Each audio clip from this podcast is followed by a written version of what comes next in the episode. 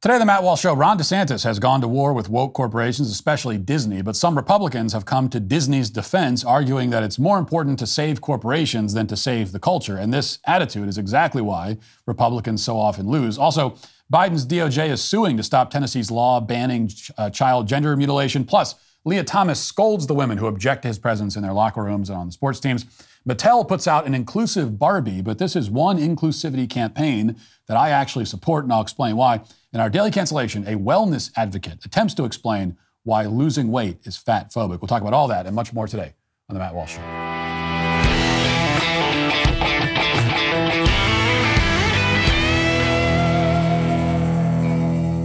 Biden's plans to help struggling business owners in the wake of COVID lockdowns were to prioritize black, Latino, Native American, and women owned businesses. It goes without saying that if the roles were reversed and Biden had said his plans were to prioritize white, male owned businesses, well, there would have been outrage.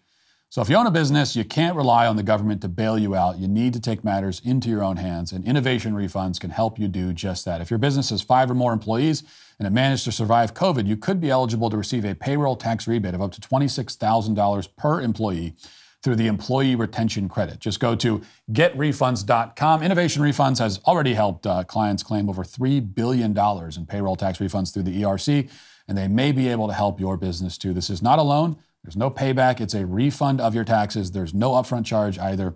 They don't get paid until your business gets its refund.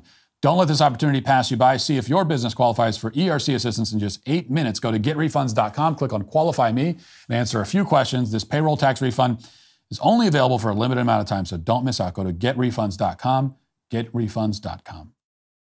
Well, Disney has, of course, been pushing leftist propaganda for a very long time. Unfortunately, their propaganda is especially effective because it's embedded into ostensibly non political entertainment.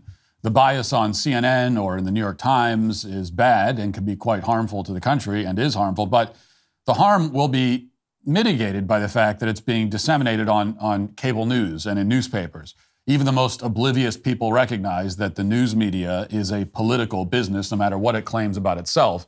You turn to CNN or the New York Times because you want to be exposed to a left wing bias. You go to them because they're on your team. And besides, most people don't spend very much time watching cable news or especially reading newspapers anyway. But Americans do spend hours and hours every day mentally ingesting entertainment content. Worst of all, most viewers don't think that entertainment is political or ideological. They're not looking for the messages. They're absorbing the messages, but not looking for them. And they absorb the messages at extremely high volumes for hours at a time. A person might sit and binge a, a Disney show for five hours in a row, being swayed and influenced and preached to without ever being consciously aware of it. Entertainment propaganda is much more effective and therefore a much bigger problem than any other kind of propaganda, especially in Disney's case as they produce entertainment for children. And this is why Ron DeSantis' fight against the Disney Corporation is so important. As you recall, the, the fight began after Disney uh, came out to, to lobby against the bill in Florida that banned the sexualization of elementary school students. The legislation that leftists erroneously and absurdly dubbed the Don't Say Gay bill. Disney came out forcefully in favor of child sexualization, insisting that it's very important for five year olds to be taught about sexuality and gender fluidity. But the bill passed anyway, and Ron DeSantis responded to Disney's child sexualization advocacy by revoking the special legal privileges that the company had enjoyed for you know decades and benefited from. Disney had essentially been granted the power to run its own government, a privilege unique to Disney, not enjoyed by any other corporation in the state. And so the move made sense by Ron DeSantis. Disney has no inherent right to operate its own fiefdom. This was a deal worked out decades ago between Florida and Disney, back when it seemed to be beneficial to the people of the state. Circumstances have changed. For one thing, many more companies have moved to the state and operated under state law, not their own law. Reason enough to expect Disney to do the same. But now that Disney has decided to use its power and influence to work against the people and work for the harm and corruption of children, it was certainly time to make this change. Not surprisingly, this has led to an intense battle between DeSantis and Disney, one that DeSantis right now appears to be winning. That's why Disney is, is running to federal court to try to recoup their special benefits. Here's CNN with the latest quote Walt Disney Parks and Resorts on Wednesday sued Florida Governor Ron DeSantis and his handpicked oversight board, accusing the Republican 2024 presidential prospect of weaponizing his political power to punish the company for exercising its free speech rights. The lawsuit was filed in federal court minutes after the board, appointed by DeSantis to oversee Disney's uh, special taxing district, sought to claw back its power from the entertainment giant, voting to invalidate an agreement struck between Disney and the previous board in February, just before that board's dissolution. Wednesday's Move uh, moves are the latest escalation in the fight between DeSantis and Disney as DeSantis moves towards a 2024 presidential bid.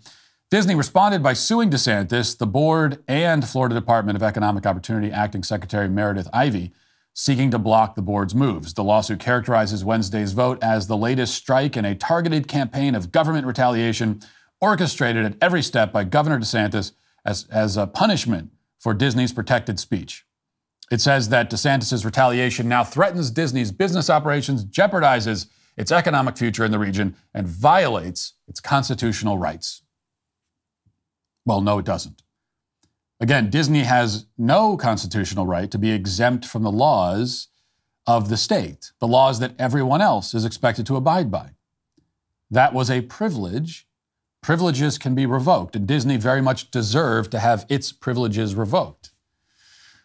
Not all Republicans agree, however. In fact, there has been a noticeable move recently by some prominent Republicans to circle the wagons around Disney, start rooting for Disney against Ron DeSantis. The latest was Nikki Haley, long shot presidential candidate, who appeared on Fox News yesterday and uh, said this. I want to um, ask you about what could be another Republican candidate uh, in the field, and that is Ron DeSantis. We just learned a few moments ago that Disney is now suing the Florida governor for alleging uh, an alleging political effort to hurt their business. We've all been watching this back and forth for quite some time. Uh, this is obviously dramatically escalating the feud between Disney and Ron DeSantis. Uh, they're alleging that the Republican governor has waged a, quote, relentless campaign to weaponize government power over the company. What is your reaction to that as we still have yet to see him jump officially into the race? You know, as governor, I took a double digit unemployment state and I turned it into an economic powerhouse. Businesses were my partners because if you take care of your businesses, you take care of your economy, your economy takes care of the people, and everyone wins. And so that's the way we dealt with it. We are, South Carolina was a very anti woke state. It still is. And if Disney would like to move their hundreds of thousands of jobs to South Carolina and bring the billions of dollars with them, I'll let them know. I'll be happy to meet them in South Carolina and introduce introduce them to the governor and the legislature that would that would welcome it. And that, in a nutshell, is why Nikki Haley is a tremendous Republican presidential candidate in 2008. This is 2008 era establishment Republican corporatism, which unfortunately has not died away. I mean, now, now in the electorate, it basically had, it has. There's hardly any market for it in the electorate. Outside of uh, Sean Hannity viewers and David French readers, the voters aren't interested in this. The market for what Haley is selling is extremely small. But when it comes to the Republicans who have their hands on the levers of power or are trying to get their hands on the levers of power, this is still the predominant view. The Republican establishment has not evolved since 2008. Mostly because the exact same people are controlling it now as were controlling it in 2008 and in 1998 and in 1988. We saw the same sort of thing with the um, Bud Light boycott, high ranking Republicans, to include some on the Trump team, came swooping in to defend Anheuser-Busch, warning us that we must not upset the company because they donate heavily to Republicans. The donor money. Think of the donor money, they cried. We ignored them, and Bud Light's sales fell through the floor, and their marketing executives started getting fired one by one. And we should ignore them on the Disney issue, too. We should totally disregard any Republican who is not on board with the fight against woke corporations like Disney and Bud Light. You know, Haley says that we should defend Disney because they create jobs. Yeah, well, so does Planned Parenthood, okay? So does the porn industry. Is she going to solicit Pornhub to relocate to South Carolina too? We're an anti woke state in South Carolina, so come here and make anti woke porn. Better yet, why don't you encourage the child gender transition industry to make your state into its headquarters? Disney advocates for that practice, and you apparently have no issue with it, so why not cut right to the chase? Here, here's the thing, Nikki jobs are good. You know, we want people to have jobs. But it takes more than a job to live a good and fulfilled life. It takes more than jobs to have a thriving country. And your job is cold comfort if you're working your job in a dying and decaying society. We are in the midst of a collective march into degenerate madness, and the destination will be ruinous for all of us and for our children, even if we all have jobs when we get there, which, by the way, we won't. Economic collapse always accompanies cultural collapse. The culture goes down and brings everything with it. But you cannot save the culture by only focusing on the economy. Am I really suggesting that the Disney Corporation is, uh, you know, helping to usher in the cultural collapse? Yes, that's exactly what I'm saying. It, it is a company with nearly unfettered access to the minds of millions of children. If it decides to promote confusion and dysfunction, and it has, it will have and does have the unique ability to spread that virus to our children quickly and efficiently. That's why we desperately need our leaders to use the power they have, the power they've been granted by the voters to push back against these corporations and push back in ways that will actually hurt, ways that will actually mean something. Okay, not simply promising hearings and investigations that don't go, any, don't go anywhere, or sending out tweets or writing statements, but actually hurting them. That's what Ron DeSantis is doing. But we really don't, we don't have time to be explaining this anymore. We just don't. There's, there's no time. At, at this point, okay, where we are in the culture, where we are in this fight, it is, it's too late to have to explain this to people. So if you're a conservative, whether you're a Republican politician or anyone else, if you're a conservative and you still need this kind of stuff explained to you, if you still need basic realities like you know the culture matters and we can't just focus on the economy uh, and, and and then hope that that's going to be enough, if you still need that explained to you, um, then we don't we don't need you anymore. Any Republican who doesn't intuitively understand why these fights are so important should be, as I said, discarded. Dump them on the side of the road, leave them in the dust, leave them in 2008 finally. They are weak. They, they care only about money and power.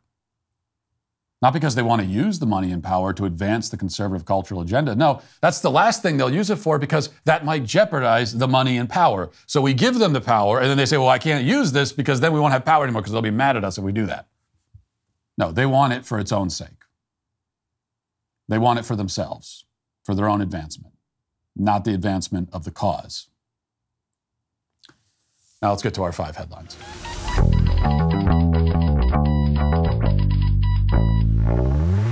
The weather is uh, warming up here in Nashville. You know what that means? It's barbecue season. I don't want to brag, but uh, I make a pretty mean burger. The last thing I'm going to be doing when I'm uh, getting ready to host a barbecue is driving around worrying about where to refill my propane grill tank. That's why I'm a huge fan of Cynch. Cynch is a propane grill tank home delivery service. They deliver your uh, propane tanks right to your door. Cynch delivers on on your schedule. Doesn't require any long-term commitment or subscription. Plus, Delivery is completely contactless. You don't have to wait around at home. You don't have to make awkward small talk with anyone. They just come and they drop it off, and that's it. You can track the order on the Cynch app from anywhere. Whether you're grilling for the Sweet Baby Gang, camping with your family, or lighting up your fire pit on a cold summer night, Cynch's propane delivery service ensures you have the fuel you need to make the most of every moment. So go online to cynch.com or download their app uh, now to order. New customers get their first tank exchange for just $10 with promo code Walsh. Go to cynch.com or download the Cynch app and use promo code Walsh to get your first tank exchange for just $10. That's C-Y-N-C-H.com, promo code Walsh. This is a limited time offer. You must live within a Cynch service area to redeem it. Visit cynch.com slash offer for details. This is from the Daily Wire. The Department of Justice sued Tennessee on Wednesday over a state law prohibiting transgender hormone treatments and surgeries for minors. Uh, that's the law that we got passed here recently. Um, Tennessee's ban on sex change treatments for minors violates the Equal Protection Clause, the DOJ said in a statement. The law discriminates against transgender youth, quote unquote, diagnosed with gender dysphoria, blocking sex change treatments for them while allowing non transgender minors access to the same or similar procedures. No person should be denied access to necessary medical care just because of their transgender status, said the Assistant Attorney General Kristen Clarke. The right to consider your health and medically approved treatment options with your family and doctors is a right that everyone should have, including transgender children who are especially vulnerable to serious risks of depression, anxiety, and suicide. Um, Tennessee Republican Governor Bill Lee hit back at President Joe Biden's DOJ in a statement to the Daily Wire saying Tennessee is committed to protecting children from permanent life altering decisions. This is a federal overreach at its worst, and we will work with the uh, Attorney General to push back in court and stand up for the children. Um, so this was this doesn't take anyone by surprise. This is exactly what was expected. Um, I think the Tennessee legislature expected this to happen, not not because it should happen, obviously. This is, uh, you know, on top of the fact that this is obviously the right thing to do to protect children from being mutilated and butchered. Um, it's also firmly in the realm of states' rights. So this is the federal government trying to come in and saying you're not allowed to pass that law because we personally don't like it. You know, we we have political disagreements with what you guys are doing here, so we're we want to stop you from doing it. That's what the federal government is saying. And the basis of their argument is is total nonsense, right? So they um, uh, it's also telling too because they know that they can't really argue that this is medically necessary. Uh, they can't argue on the merits of the uh, of these procedures and the drugs that are given to kids. They can't argue for that. Um, they know they don't have they don't have the data on their side. They don't have anything on their side. They don't have common sense. They don't have science. So instead, they make this equal protection claim, saying, "Well, uh, s- similar things. You know, it still allows similar uh, procedures and and you know similar drugs to be given to non-transgender kids." Um, except that there's a, a, a major differences here. So, what are we talking about? Okay, so for, for example, the, the law bans um, gen, quote unquote gender affirming mastectomies for minors. Uh, so you're not allowed to you're not allowed to mutilate uh, you know a, young girl, perform a, a, cosmetic double mastectomy in in hopes of turning her into a boy.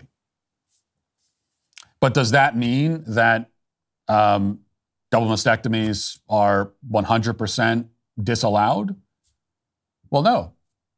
You know, it if it's very rare for someone that young to have breast cancer, but in a in a hypothetical scenario like that, when there's an actual disease that needs to be treated, well, then of course it would be allowed. And the same thing goes for, you know, for example, precocious puberty, like is an actual illness. It's a it's a, a, an affliction. You know, it's a disorder, uh, disease. And so there's actual treatment for that. But there's a difference between diagnosed precocious puberty, which again is an illness, it's a disorder, uh, versus normal puberty that everybody goes through. So, on one hand, we are it, it, treating an illness, and on the other hand, these are cosmetic things that are being done, treating no illness at all in order to make the child resemble supposedly the other sex. I think it should be obvious to everyone what the distinctions are between those two things. Um, normal puberty is not a disease. The normal development, the normal healthy development of a child is not a disease. That's not an illness that needs to be treated. If there is an illness, we treat it. But when you're giving drugs to someone and there's no illness to treat, that's, that's always going to be bad. Right? Anytime doctors are giving drugs to someone in spite of the fact that there's no illness there, that's always going to be a bad thing, which it is here. And this is why you know we get all we have all these uh, state laws being passed, which which is great. Um, but we also need action on the federal level. We really want to make sure that these kids are protected, we need action on the federal level. Um, and that has to be, and I know that you know, Donald Trump has come out and said that, uh, that, that he believes that these procedures should be banned on the federal level. Um, we need every Republican candidate to come out in favor of that, banning these procedures protecting kids across the country from this. Uh, we need them. We need them all to line up behind that, and that needs to be, you know, not just something that's mentioned one time and then you move on from it. but one of the central parts of their campaign is protecting kids from this madness. All right. Interesting contrast here. This is also from the Daily Wire. Four members of the Senate introduced legislation on Wednesday that would ban minor, minors under the age of 13 from using social media and mandate parental consent for those younger than 18. The bill, called the Protecting Kids on Social Media Act, would also prohibit the use of algorithmic content recommendations for all minors in order to reduce the addictive elements of social media. Uh, the bill is sponsored by, looks like, two Democrats and two Republicans, so it's a bipartisan bill. Um, one of the Democrats, Brian Schatz, is an actual last name, uh, says the growing evidence is clear. Social media is making kids more depressed and wreaking havoc on their mental health. While kids are suffering, social media companies are profiting. This needs to stop. Our bill will help us stop the growing social media health crisis um, among kids by setting a minimum age and preventing companies from using algorithms to automatically feed them addictive content based on their personal information. Uh, now I'd have to I'd have to read. I haven't read the actual bill. I'd have to read more into it. But just on surface level, based on the uh, quick description of it, I'm in favor of it. I think it's a very good idea. But there's also, as I said, uh, an interesting contrast here because you have at least some Democrats who are willing to say that you know kids under a certain, a certain age shouldn't be exposed to this at all. Like kids under 13 shouldn't be on social media at all. It should be banned from being on it, is what the bill says. I agree. There's, there's, there's no good reason for a, an 11 year old child to be on social media. No good can come from it. It cannot help them. It's like there's zero chance of it helping them in any way. And there's a great chance that it hurts them. So when you're putting a child on social media, giving a child access to social media, you are doing something that for that child, it's all downside and there is zero upside. Uh, the only upside, really, and this is why parents do it, is that it gets them out of your hair and it occupies them so that you don't have to deal with them. But that's not really upside. That's not upside for them, right? That's an upside for you in your laziness, but it's not an upside for them. It's not going to benefit them. So I totally agree. No, no kid under 13 should be on social media. I don't think any kid should be on social media, period, at any age. Because the same rule applies. 16 year olds, how do they benefit from being on social media? I know why they want to be on it. Understand that. But do they benefit? Does it make them a better person? Will it make them healthier, happier? Will it do any of that? Is there any chance? Okay, is there any chance that uh, your kid will, uh, you know, make it into adulthood and then and then look back on their childhood without social media and lament and say, I wish I was using social media all that time.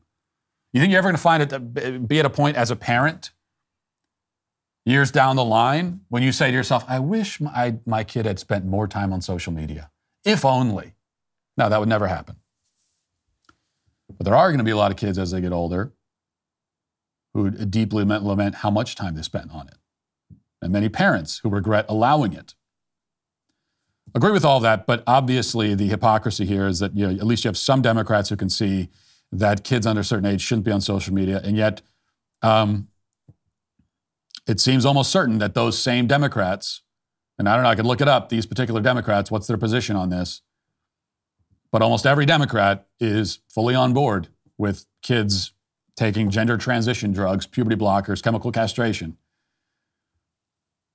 And so if a bill like this passes, we're going to be in a, in a situation where, you know, on the federal level, nationwide, we, we have declared that 12 year old children are not old enough to use Twitter.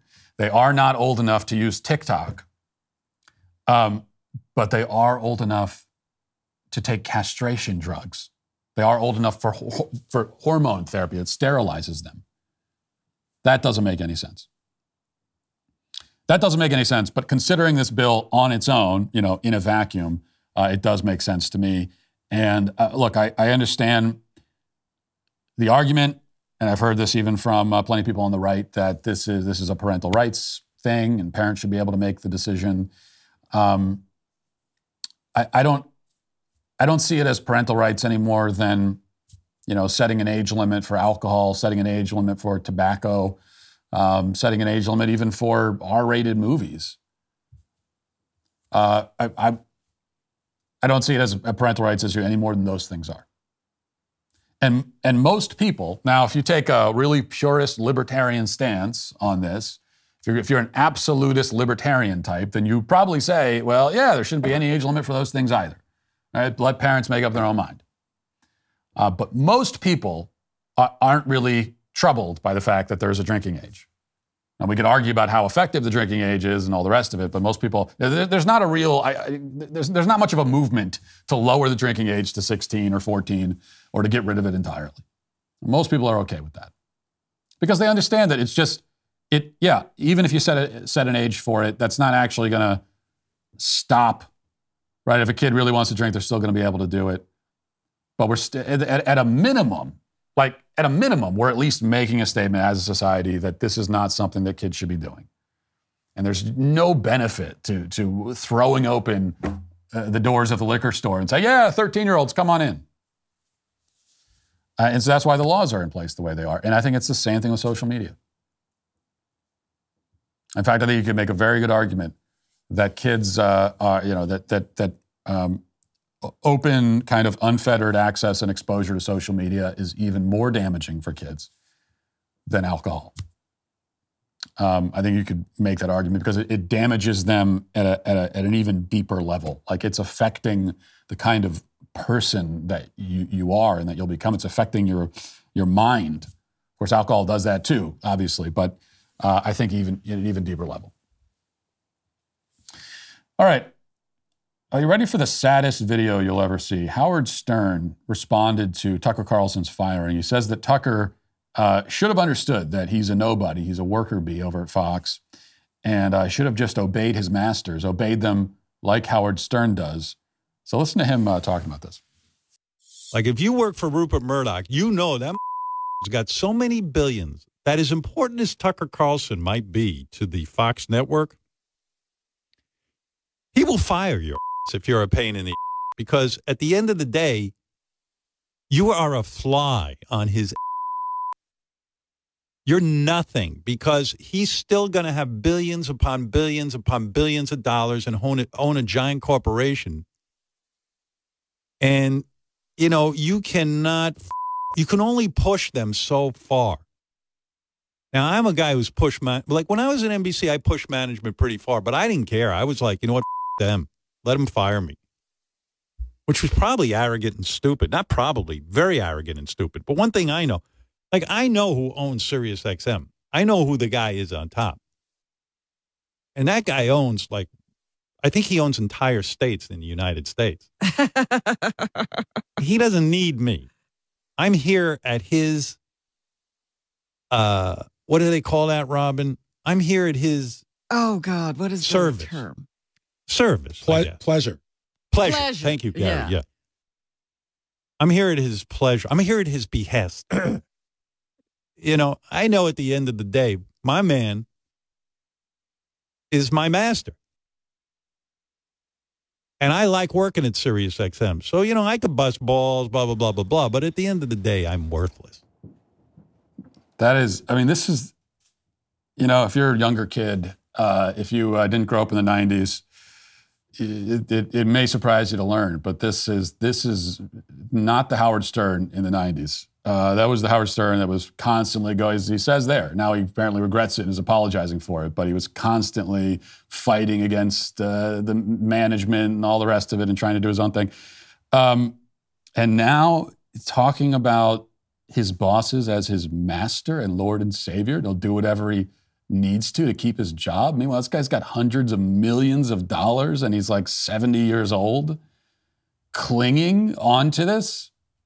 You have more money than he'll ever, ever be able to even come close to spending in the in the amount of time he has left in his life, clinging onto it, de- debasing himself. Now, there's there's an element like there's a core of of something true and useful that he's saying, which is that which is that we're all replaceable in our jobs, even if we think that we aren't. Uh, now, there's no indication that Tucker Carlson didn't realize that, uh, that he got too big for his britches or whatever. I, there's no indication of that. But just as a general statement, that's true. We're all replaceable. We can all be replaced, um, no matter how important you think you are in your job. Which, which is which is an argument it's not an argument for kowtowing to the bosses all the time. It's not an argument for giving up your integrity, um, as Howard Stern has long ago done. It, it's an argument for not placing your career and your job as the highest thing in your life, as the highest priority in your life. It's a priority, but it's the, the reason why it's such a big priority for most of us is that we have families to take care of. Um, but our families is where we find our true identity and our fulfillment. It's where we cannot just be re- replaced like that. Um, if you you know you have a family, you have a if you know if you're a man with a, a wife and you have kids, um, and then you're and then you're gone either because you left or because you died. Um, that's that's something that will deeply impact everyone in your family forever. Um, and you'll never, re- you'll never really be able to replace you and, and who you were. It's not like that at a job. So that's true. That's not really the point he was making. He was making, he was, he was advocating for doing whatever you're told, hang on to the job, hang on to the money, no matter what. It's all that matters. Calling his boss his my man. Oh my God. This, uh, it, I'm telling you, if you didn't you know, if you if you were born sometime after the year, year 2000, it'll shock you to learn. But this is not the Howard Stern that existed back in the 90s, and it's it's. Uh, you know, if only he had retired 20 years ago uh, with all of his money and retained his uh, his dignity. Now, some would argue he never really had any dignity to begin with, which is probably true, but retained some semblance of it anyway. Really sad to see. I want to talk about this too. This is from uh, AP News toy company Mattel revealed its first Barbie doll representing a person with Down syndrome on Tuesday. Mattel collaborated with the National Down Syndrome Society to create the Barbie and ensure the doll accurately represents a person with Down, syndrome, the company said. Design features of the new Barbie were made under guidance from NDSS. Mattel uh, said, in addition to portraying some physical characteristics of a person with Down syndrome, the Barbie's clothing and accessories carry special meaning. The blue and yellow on the doll's dress, accompanied by butterflies, represents symbols and colors associated with Down syndrome awareness. Uh, they also wear, the Barbie also has ankle foot orthotics, which some Down syndrome children use. Good Morning America had a segment on this, you could see the Barbie. Let's check that out. And I'm here for the first ever Barbie with Down syndrome, and it's like me. And it's beautiful, and I love it to pieces. I love it. What do you think? Nice, yeah. What do you like about it? Um, the hair and the clothes. We brought the doll with Down syndrome to life in close partnership with the National Down Syndrome Society. Through this collaboration, we were able to ensure the doll and all the design elements and details were an accurate representation of a person with Down syndrome.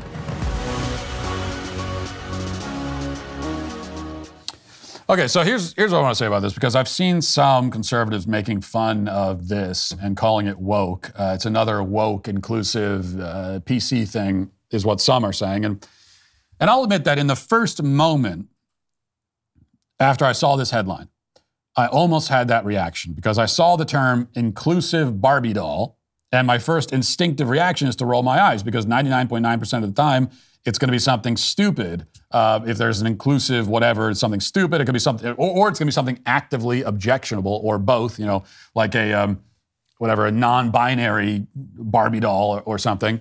If they don't already, already have that, I'm sure they're going to soon enough. But then there's the 0.1 percent of the time when it's actually something good, and this is the 0.1 percent. We don't want to be like dogs, you know, barking whenever we hear a car in the driveway, no matter who's driving it. We want to have discernment, right? And, and we should have it here. Down syndrome people really do need to be included. We, need, we do need inclusivity campaigns for them because Down syndrome people, especially children, are being excluded from society in the most violent and bloody ways. They're being exterminated by the abortion industry. That's a big reason why they run tests for Down syndrome in utero, because uh, you know, they, they run the tests and then they give the parents the option to kill the child if they don't want to have a child with Down syndrome. And tragically, many parents do. So, if we're doing anything as a society, I would say to include Down syndrome children, to humanize them, represent them, that's a good thing. It's pro life, actually. It is pro life. The correct and also strategically intelligent reaction for conservatives from something like this is to say, wow, Mattel is, is pro life. They're putting out a pro, something pro life. This is great. Now, does Mattel mean it that way? Okay, did the, Mattel Corporation and, and they're in their marketing department, their toy development department, whatever, and they're sitting around. Did they say, hey, uh, what can we do to advance the pro life cause? Well, obviously not. And they would be horrified probably if we took it that way. So if conservatives started coming out and saying, this is pro life, this is amazing, this is great, uh, Mattel would not be happy about that. But we should do it anyway. Like take the wins where they come, even if they're unintentional. Even if we're seizing on to something that was meant a certain way, and we're saying, nope, th- this is what it means. You might not have meant it this way, but this is what it means. And this is a perfect example of that. Whether you intend for it to be pro life or not, whether that's a conscious intention, it is. Because to include and humanize and, and represent, again, I know these words have connotations now, and every time we hear them, we have that instinctive um, reaction to it. But there are contexts where these words really do mean something, even if they're misused most of the time. And in this case, yeah, if, uh, representing and including Down syndrome children, is a very good thing.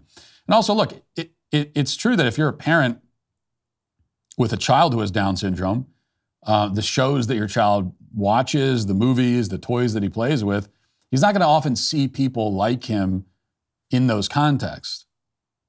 Partly because, again, Down syndrome people are being eradicated in an actual eugenics campaign that's happening in this country and across the Western world. So I can imagine that if I had a, a daughter with Down syndrome, um, I'd yeah, I'd be going out and buying this doll for her, and it would be extremely unfair uh, and annoying, to say the least, if I heard conservatives accusing me of participating in something woke because of it. It's uh, it's not, and we, we need to be we need to be smarter than that. I think. All right, here's the Daily Mail. Uh, says transgender athlete Lia Thomas has defended her triumphs over her biologically female competitors as she hit out at what she deemed to be fake feminists who want to police women's bodies. Once again, air quotes around her and she in this paragraph. I'm just reading what the Daily Mail actually says. As the Daily Mail is misgendering Lia Thomas um, by you know, by using the preferred pronoun that, that is actually misgendering because it's not accurate. Anyway, the, uh, the former University of Pennsylvania athlete joined the first NCAA transgender swimmer, um, Schuyler Bailar, on his podcast, Dear Schuler, to discuss the controversy about allowing trans female athletes to compete on women's sports teams. So, this is a podcast. Uh, we have a clip of that, I think. Let's play it oh, we respect Lia as a woman, as a trans woman, whatever. We respect her identity. We just don't think it's fair. You can't really have that that sort of half support where you're like, oh, I respect her as a woman here, but not here. They're using the guise uh, of feminism to sort of push transphobic uh, beliefs. And I think a lot of people in that camp sort of carry an implicit bias against trans people, but don't want to, I guess, fully manifest or, or, speak that out. And so they try to just play it off as this sort of half support. They think about how twisted feminism, quote unquote, feminism has become. Their arguments you know, in order to exclude anybody in the trans category, you have to reduce women to reproductive capacity, which is, in my opinion, extremely anti-feminist. I don't want to put those women down either, and I know you don't want don't want to either because I see pain. I, I, see pain, and I and the pain is coming from somewhere. It's not you though; it's the patriarchy. And how can we get people to see that? I would never unironically use the term mansplaining, but if I was to ever do that, I would it, it would apply to that scenario right there. You've got two men sitting around talking about how women should feel about men invading their locker rooms in sports. And then at the end, we get the patronizing, well, I, I feel sorry for them. You know, those silly, those silly girls who don't want men disrobing in front of them in the locker room. Those silly, silly girls who don't want to see uh, a penis in the locker room while they're trying to get changed. I feel sorry for them. There's pain. There's pain behind that. Well, yeah, there is pain. I imagine that there is pain. It's it's a it is a painful thing to have to witness that, have to deal with that. That's the pain.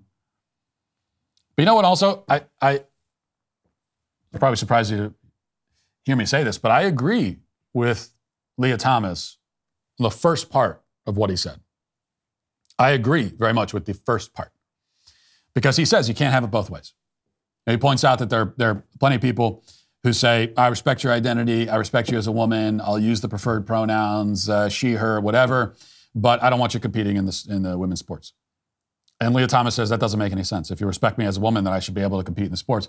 He's exactly right about that. correct. It doesn't make any sense. That's a halfway position that doesn't make sense, which is why the only correct position, the only coherent position is to say, no, Lia Thomas, I don't respect your self identity. I don't respect you as a woman. I don't respect your claim that you are a woman. And I don't respect you. Given, the, given what you're doing and, and how you're trying to invade these spaces and you're dis, totally disregarding uh, all the actual women and how they feel about it and their own um, rights and, and privacy. I don't respect you as a person. I don't, I just don't, I don't respect anything about you. You are owed no respect. You are a terrible person. So I don't respect your self identity. I don't respect the claims you make about yourself. And I don't respect you. Also, get the hell out of the pool. There are women in there. Get the hell out of the locker room. Okay, so I can say that. That's a consistent position. It is totally incons- inconsistent what you get from the, the theme of today, these uh, milk toast squeamish Republicans, so many of them. So I respect your identity, but I just don't you know, I have no problem. I have no problem with the transgenderism. I have no problem with trans ideology. But but let's leave women's sports alone and leave the kids alone. Other than that, I totally affirm it. Makes no sense. Okay, there were, the, there were conservatives who uh, consider Caitlyn Jenner to be a good advocate. Oh no, we need Caitlyn Jenner. Caitlyn Jenner is anti woke. That's right. Yeah, a man dressed like a woman awarded Woman of the Year honors in 2015, and anti woke, right? That's who we need. No, Jenner's position is completely incoherent. It makes no sense. Either Lia Thomas is a woman or not, one or the other. And if Lia Thomas is a woman, then yes, he belongs in the women's locker room. He belongs in the women's sports teams if he's a woman. There's no argument against it. You can't, you cannot say, yeah, you're a woman, but you shouldn't go there. Then you are singling him out. That doesn't make sense. He's a woman. You can't just point to some woman and say, you, you can't, you, you don't have access to this. Right? Just like we couldn't say to a, if there's a, a woman who happens to appear somewhat masculine and, uh, you know, um, we, we can't say, well, because you look like that, you don't get to go into the women's locker room. Doesn't make sense. The only argument against Lia Thomas in the locker rooms and in the sports teams is that he's not a woman. That's the only argument. And if that's not, if, if we're giving that up, if we are uh, surrendering that ground, then there's nothing left. So it's the only argument, and it's the only argument you need. It's a very powerful argument. Like that, fundamentally, that is our entire argument about all of this stuff. That's it. Our argument is this isn't true. That's the whole argument. Everything else is peripheral. So it's, it's time to choose a lane, right? And this, um, this stuff of uh, I don't want to criticize adult transgender. I don't want to criticize the ideology. I don't want to. I want to respect the identities, but I don't want the, this happening to kids. I don't want that. Doesn't make any sense. You're trying to straddle uh, a line that doesn't exist. You're threading a needle. Um, but there's no thread there. Like, you know, you, you have to choose. You're either on their side or you're on ours. It, it really is that simple. There is no in between ground. Okay. Like the, the question of whether Lia Thomas is a woman or a man, there's no there's no middle ground there. There's no in between. There's no um, there's no compromised position that you can compromised position you can find. There is a compromised position, an intellectually compromised position, which is the one that many conservatives have have uh, selected. And so, on that note, uh, I on, on at least on that part of the discussion, Lia Thomas is correct, but he's wrong about literally everything else that he says and is. Uh, let's get to the comment section.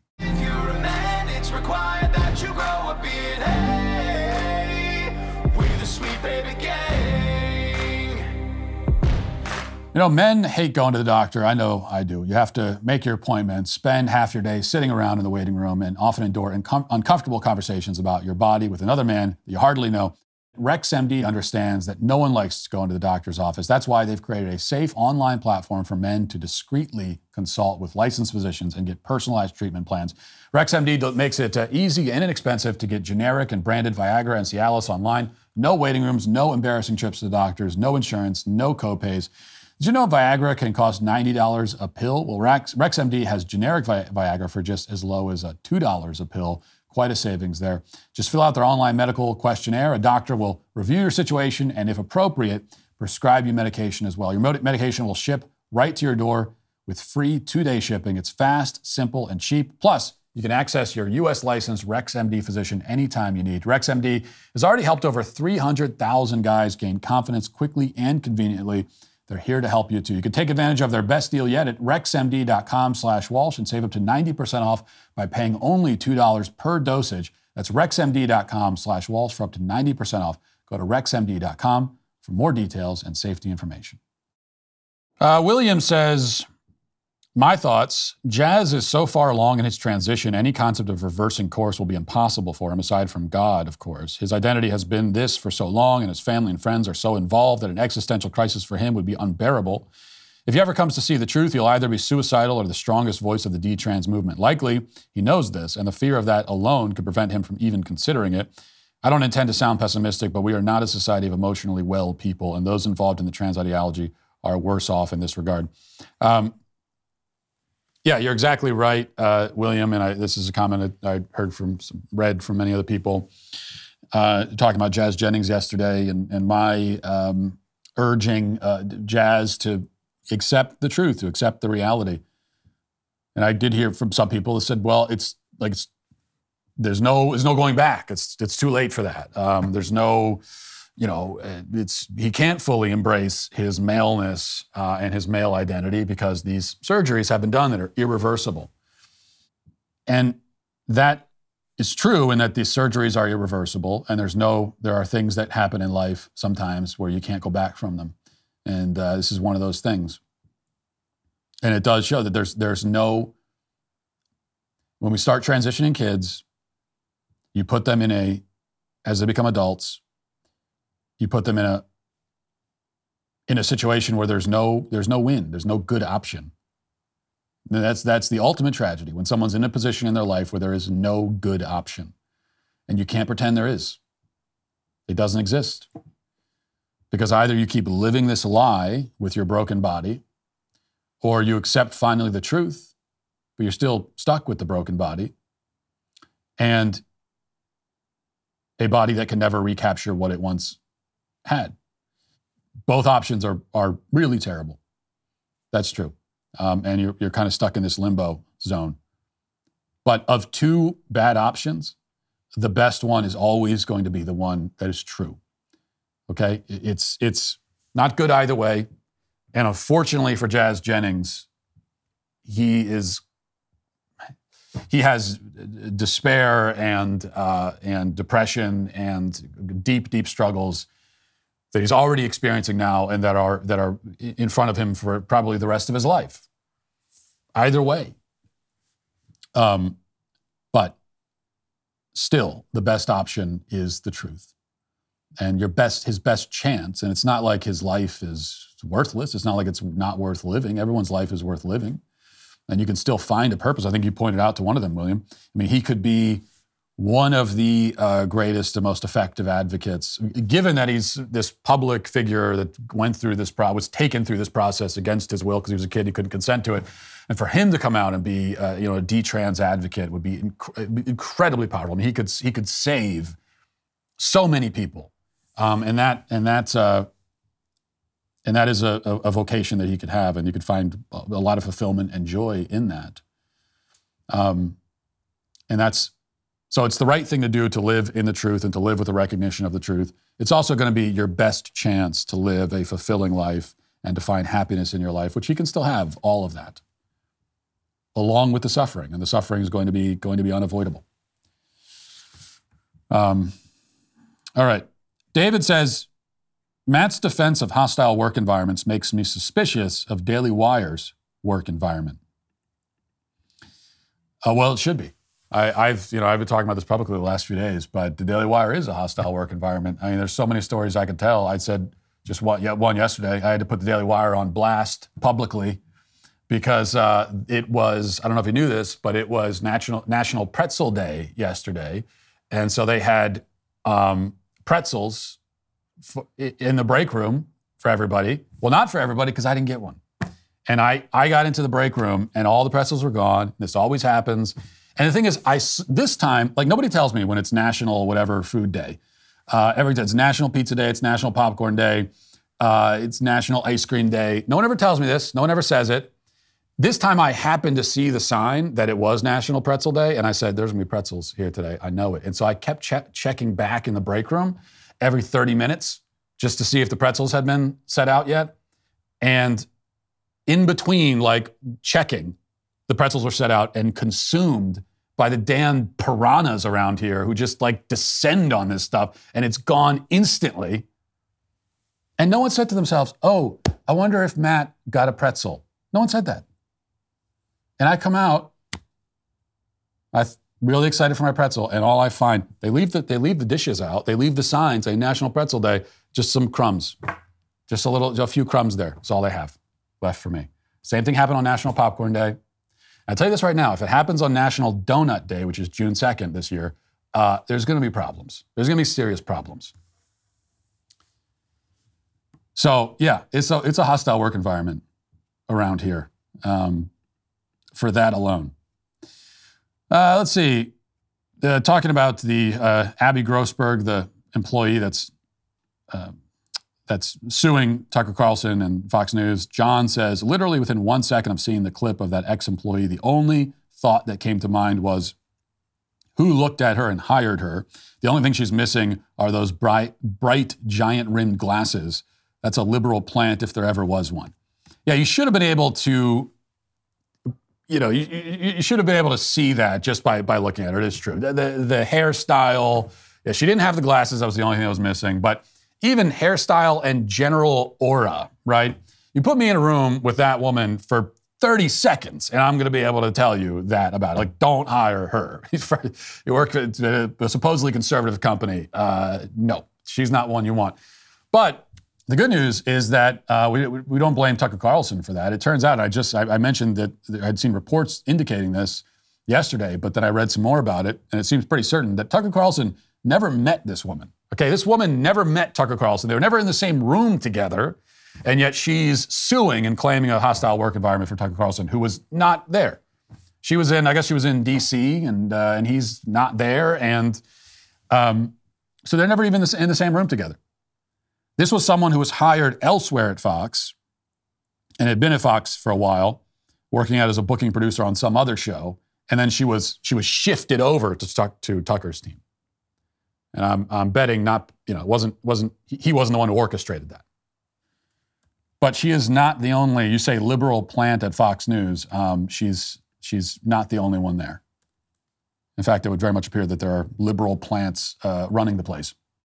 Crane and Company is hosting a 2023 NFL Draft live stream this Thursday, April 27th, which is uh, today, right? Isn't that today? Yeah, it is today. Today, they're hosting this live stream. They'll be uh, taking bets, providing in depth analysis on draft picks and the upcoming season, as well as uh, some special guests that will appear there as well. Tune in at 7:45 Eastern Time. Don't miss what they'll do if they hit 100,000 subscribers during the stream. Also, in stores all across America, prices are going up for the things you love, but not at the Daily Wire store. Right now, you can get a huge discount on some amazing Daily Wire shirts, hats, accessories, and more during our biggest clearance sale ever.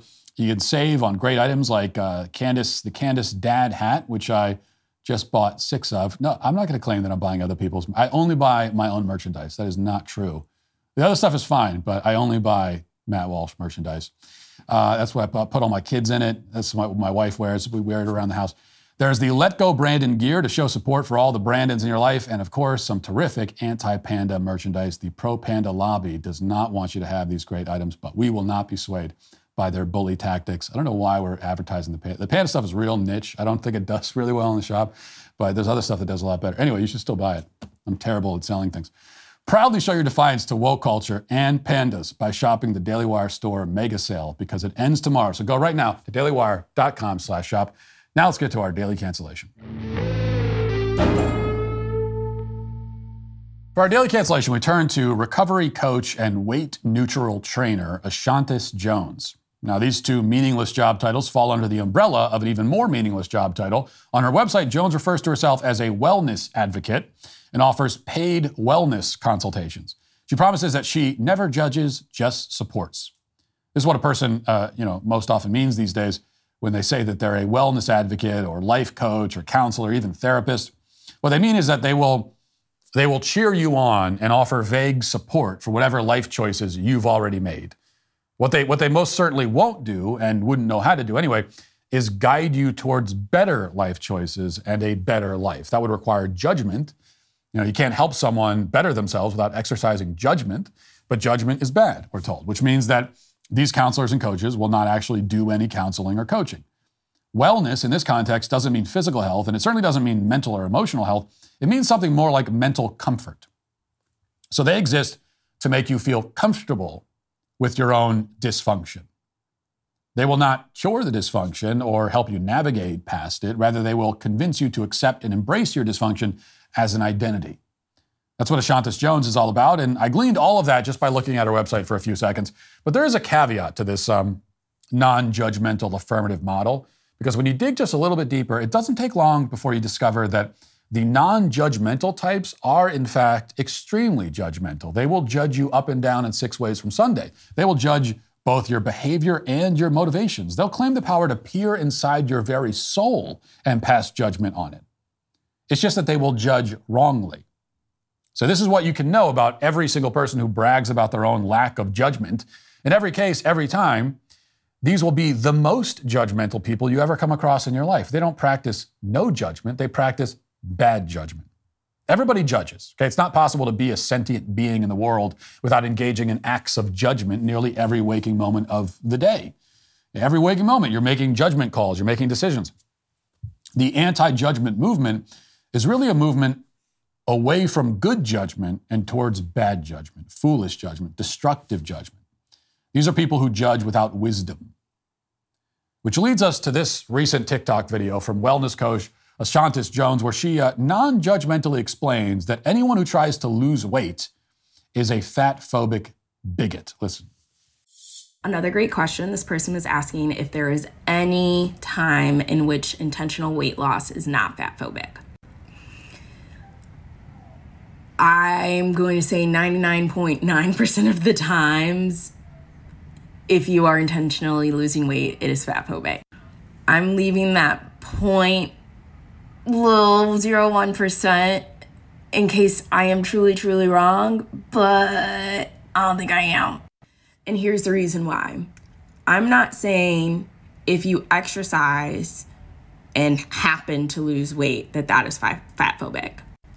I'm not saying if you start a medication and you happen to lose weight that is fat phobic. I am not saying that if you're going through any type of, you know, illness and that is altering your body in some way, that that is fat phobic. I'm saying when you are intentionally exercising to lose weight, altering your diet to lose weight, doing any activity intentionally to lose weight is fat phobic. And the reason why is because you are intentionally attempting to make your body smaller to fit into what narrative? The narrative that smaller is healthier, even though we've already discussed why that's not true. Oh, well, thank God. That, that's a relief. Don't worry, folks. Ashantis Jones has given you permission to lose weight if you have an illness.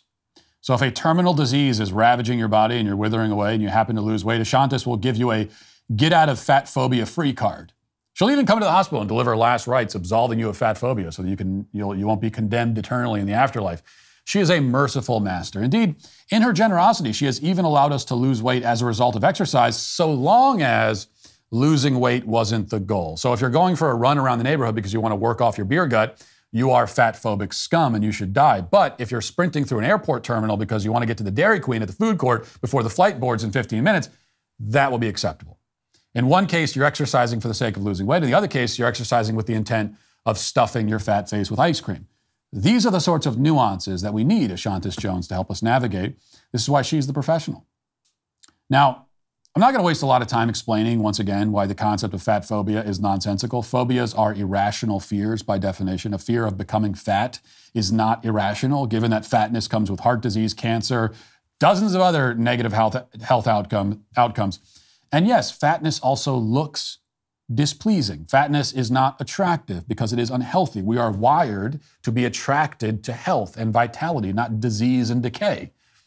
Now, it's not that everyone who's even slightly overweight is automatically ugly, but that nobody is attractive because they are overweight. This is why a slogan like fat is beautiful is not only morally problematic as it encourages people to, to engage in self destructive behavior, but also factually wrong. Fatness itself is not beautiful. Fatness, fatness is excessive lard on the body. Okay, that's what fat is. It's a lard you're carrying around on your body. There's nothing inherently appealing about that. If an overweight person is beautiful, it is in spite of being fat, not because of it. But aside from uh, the aesthetic concerns, the main point is that, again, fatness will disable you, fatness will kill you. And that provides very rational reasons to fear it. It is not fat phobia, it is fat realism. But it's not a misunderstanding about obesity that drives the fat acceptance movement. Even Ashontis Jones understands that, you know, objectively, by every measure, it is better to be physically fit than physically fat. Yet she, along with all the other fat advocates, um, admonishes you for dieting and exercise and, and tries to, you know, if you try to improve yourself simply because your self improvement makes her feel worse about herself. That's what this is. Okay? We all need to understand that this is so much of, of, of what drives the wokeism on the individual level. It is an ideology of envy. People who are unhappy with their lives dissatisfied with their own choices, but yet lack the discipline and courage to make the necessary changes. People who have no self control, no ability to moderate, no capacity for delayed gratification. People who are not healthy, not well adjusted, therefore don't want you to be either. And this is the case whether we're talking about fat acceptance or gender identity, really anything else. Everything you hear from that side is motivated, at least on some level, by the fact that they are unhappy and your happiness makes them feel even less happy by comparison. The attack on the nuclear family is most especially fueled by this mentality. Lots of people who came from broken families and then grew up and created more broken families absolutely despise those of us who have happy, intact families. They're like the, uh, the five year old bully at the beach who can't figure out how to make a good sandcastle, so he knocks down other kids' sandcastles instead. So much of the madness that grips hold of our culture right now is driven by motivations not any more complicated than that. They don't want you to be happy because they're not happy. They don't want you to be healthy because they aren't healthy. And they're not going to put the work in. And the fat acceptance advocate who advocates fat acceptance purely because she's too lazy to go for a jog is really the perfect example of this, which is why our friend Shontis Jones is today canceled. And that'll do it for this portion of shows. Move over to Members Block. You become, become a member today by using code Walsh at checkout for two months free on all annual plans. Um, see you over there. If not, talk to you tomorrow. Godspeed.